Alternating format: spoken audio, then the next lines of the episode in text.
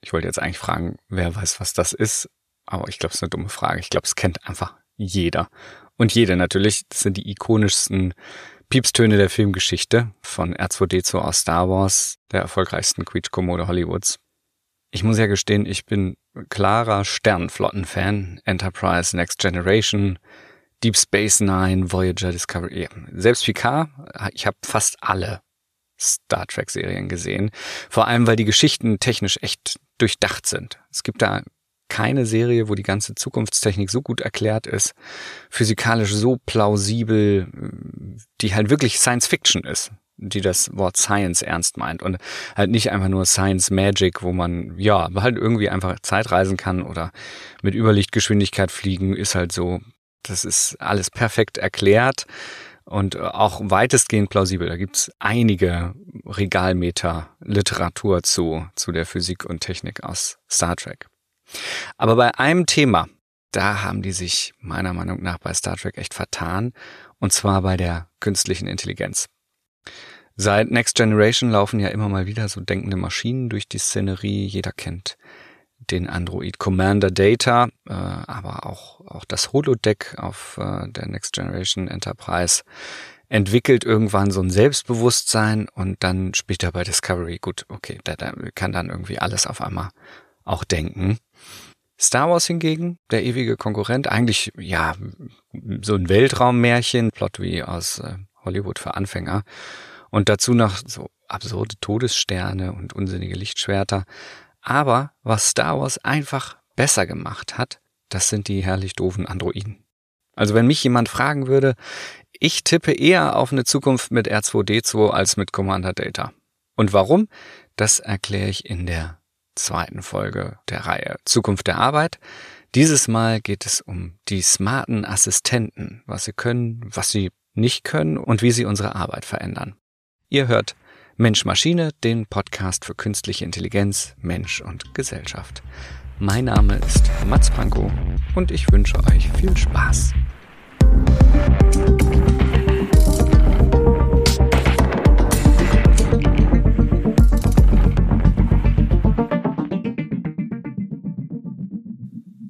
Also ich finde das irre praktisch, wenn, wenn mich auf Schritt und Tritt so eine piepsende Waschtrommel verfolgen würde, die auch Dinge reparieren kann, also schweißen, sägen, auch Sachen ausrechnen, Umgebung scannen, Botschaften überbringen, Hologramme projizieren, ja, oder mal was ausleuchten oder andere Maschinen steuern. R2D2 kann das alles. Er ist sozusagen das Schweizer Taschenmesser auf Rädern. Der perfekte Begleiter in allen Lebenslagen, bei der Arbeit, aber auch privat.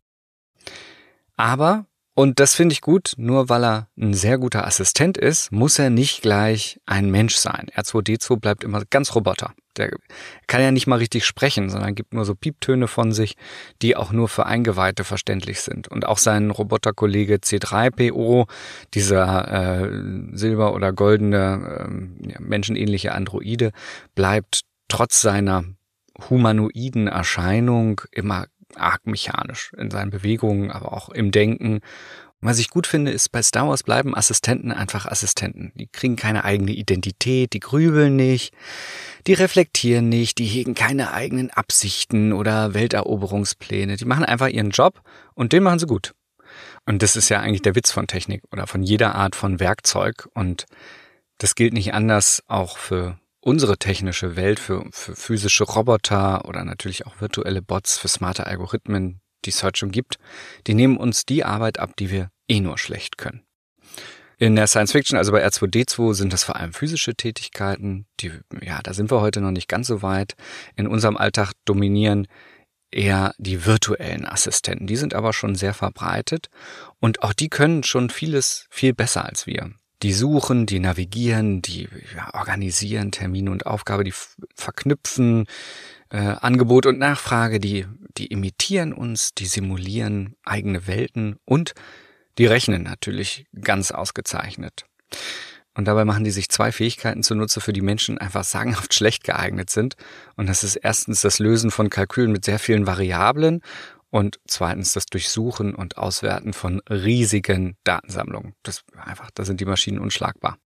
Und das sind natürlich zwei superklasse Assistenzfähigkeiten, die wir, die wir gut gebrauchen können, auf die wir menschheitsgeschichtlich sehr lange gewartet haben. Aber andere Sachen können sie nicht. Ne? Die Frage, warum, wieso, wofür, also die Zielsitzung und der Sinn, das bleibt, das bleibt den Menschen vorbehalten, denn diese Fragen lassen sich nur von einem Bewusstsein beantworten, dass die Welt versteht, dass die Welt als sinnhafte Struktur wahrnimmt. Das also auch entscheiden kann, was außerhalb der Maschinenlogik zweckmäßig ist und was nicht. Ob zum Beispiel der Roboter eigentlich Dinge produziert, die überhaupt gebraucht werden oder ähm, ob das Navi mich nicht versehentlich in Straßengraben navigiert, den es noch nicht kennt oder ob das Kochrezept, das mir die Koch-KI vorschlägt, auch ohne Gefahr für Leib und Leben verzehrbar ist. Übrigens zu dem, zum letzten Punkt spreche ich aus eigener Erfahrung. Ja, das alles können Computer oft nicht beantworten, weil sie nur mit abstrakten Daten, mit, mit Einsen und Nullen rechnen und nicht wissen, dass hinter diesen Symbolen auch reale Dinge und vor allem auch reale Konsequenzen stehen. Warum das so ist, warum sich das nicht verändern wird und warum das sogar genau so sein muss, damit die Computer so schnell sind, so beeindruckende äh, Fähigkeiten entwickeln konnten, das erkläre ich in der ersten Staffel. Entschuldigt übrigens, dass ich jetzt ähm, in den ersten Folgen hier ständig auf die erste Staffel verweise, aber das ist ja die Idee von dem Podcast, dass ich versuche, eine Prognose über die Arbeit der Zukunft oder ja auch über die Gesellschaft der Zukunft anhand dessen zu machen, was Computer und damit auch KI und Roboter leisten können und was nicht. Und was sie können und was nicht, das habe ich eben in der ersten Staffel mit, mit, den, mit Hilfe der Grundlagen von Elektrotechnik und Philosophie versucht herzuleiten. Gut, aber zurück zum Thema. Also woher soll ein Assistent wissen, was er tun soll, wenn er gar nicht versteht, was er tut? Tja, da könnte man sich fragen, was würde man denn als Mensch in so einer Situation machen? Ähm, war vielleicht jeder schon mal, weiß ich nicht, ich, ich schon, muss ich gestehen. Man tut einfach so, als ob. Man tut so, als ob man wüsste, was man tut. Man imitiert einfach seine Umgebung. Man macht die Leute nach, die wissen, was sie tun oder die zumindest so aussehen. Und so machen es die Algorithmen auch da sie eben nicht wissen, was sie machen oder warum sie es machen, was also das Ziel der Handlung ist, können Computer und Roboter einzig darauf achten, dass sie es möglichst genauso machen wie wir. Und das funktioniert auch ziemlich gut, zum Beispiel eben in der Robotik. Also geradezu hingebungsvoll können bestimmte Industrieroboter heute menschliche Bewegungen nachahmen. Man braucht denen dann in der Produktion zum Beispiel nur so ein paar Handgriffe vormachen und die wiederholen die dann einfach beliebig oft 24 Stunden am Tag. Wenn man die nicht anhält bis in die Unendlichkeit, das kann dann das Anschweißen eines Bauteils sein oder das Aufschrauben eines Flaschendeckels. Das ist denen völlig egal. Man kann auch mit denen tanzen. Das ist für die alles genau das Gleiche. Habe ich schon gesehen. Sieht übrigens ziemlich beeindruckend aus. Aber nicht nur in der physischen Welt sind die digitalen Apparate perfekte Nachahmer, auch in der Büroarbeit am Computer. Das nennt sich dann Robotic Process Automation. Das hat allerdings gar nichts mit Robotern zu tun, das ist ein bisschen fehlleitend, sondern äh, das meint die Automatisierung von Desktop-Arbeit, also von unseren Mausbewegungen und Tastatureingaben. Und selbst technisch völlig unbeflissene BüroarbeiterInnen können dann mit wenigen Klicks so eine Programmroutine einrichten, so ein Softwarebot trainieren, der ihnen Arbeit abnimmt, der zum Beispiel sich immer wiederholende Mail-Anfragen automatisiert beantwortet oder der die routinemäßige Übertragung von Daten zwischen zwei Tabellen übernimmt, was man sonst händisch sehr aufwendig kopieren muss. Das macht dann das Programm einfach selber. Und da die Computer so gute Nachahmer sind, braucht man ihnen das eigentlich auch gar nicht mehr unbedingt einprogrammieren, man muss es ihnen gar nicht mehr beibringen. Man kann sich inzwischen auch einfach von lernenden Algorithmen bei der Arbeit beobachten lassen. Die laufen dann unsichtbar im Hintergrund äh, auf dem Computer mit und erkennen dann selbst Muster in den eigenen Arbeitsabläufen, also zum Beispiel ja, wie ich wiederkehrende Formulare und Masken ausfülle oder immer die gleichen Berechnungen nur mit anderen Daten mache und so weiter. Diese lernenden Assistenten, also die Machine Learning Technologien nutzen, machen es Computern also möglich, ganz ungefragt die Automatisierungsmöglichkeiten in unserer täglichen Arbeit zu erkennen und auch selbstständig umzusetzen. Uns also einfach, einfach nachzumachen. Das ist schon irgendwie eine coole Vorstellung, so als würde so eine Art robotisierter Praktikant den ganzen Tag neben mir sitzen und sich alles merken und morgen dann einfach meine Schicht übernehmen. Also gut, vielleicht würde ich dann doch gerne noch dabei sein wollen. Gut, aber das meinte ich damit, als ich in der letzten Folge gesagt habe, alles, was automatisiert werden kann, wird automatisiert werden. Nicht, weil wir Menschen das automatisieren, also die Algorithmen dafür schreiben, sondern weil lernende Maschinen es uns, wie gute Assistenten eben sind, ganz ungefragt abnehmen werden. Gut, also zusammengefasst, Computer, smarte Assistenten, Roboter, die können sehr gut imitieren, aber sie bleiben auch ja, etwas dümmliche Befehlsempfänger, Nachmacher, unreflektierte Fleißarbeiter. Und jetzt werden die Star Wars-Fans unter euch natürlich sagen, aber R2D2, der ist doch klug, der denkt doch mit. Äh, wenn der Luke im richtigen Moment das Laserschwert zuwirft oder zuschießt. Äh, der kommt sogar auf richtig originelle Ideen, wie wenn der so eine Ölpfütze anzündet, in der feindliche Droiden stehen. Ja, das stimmt, das ist klug oder besser, es ist smart. Denn das ist, was man heute als smart bezeichnet, als smarte Maschinen, als Smartphone, Smart Assistant. Das sind Algorithmen, die nicht nur Befehle ausführen, sondern die vorausschauend agieren, die mitdenken sozusagen, aber eben auch nur sozusagen, denn das Besondere ist, dass sie das leisten können, ganz ohne selbst denken zu müssen. Wenn mein Terminkalender zum Beispiel durch lernende Algorithmen in der Lage ist, selbstständig Muster in meinen wöchentlichen Terminen zu finden, wenn er also einfach den Terminplan der letzten zehn Wochen über die aktuelle Woche legt, dann kann er mir auch mitteilen, wenn ich irgendwas vergessen habe. Zum Beispiel, ja, dass ich für gewöhnlich heute meine Tochter aus der Kita abhole, mein GPS aber eben noch einen Standort im Büro anzeigt, dann kann er mir ganz smart einen Hinweis schicken, kann also mitprozessieren, könnte man sagen. Oder wenn ich sonntags immer Aufbackcroissants mache, müsste meinem smarten Kühlschrank auffallen, dass äh, Samstagabend noch welche fehlen und könnte mich vor Ladenschluss noch darauf hinweisen, äh, welche zu kaufen oder einfach selbst welche nachzuordern. Sollte es eigentlich schon längst geben. Der erste smarte Kühlschrank wurde, glaube ich, 1996 auf der internationalen Funkausstellung in Berlin vorgestellt. Ist eine Weile her. Ich habe immer noch keinen zu Hause, aber in vielen anderen Bereichen sind die smarten Assistenten ja heute schon in unserem Alltag und es werden ganz sicher noch viele mehr kommen.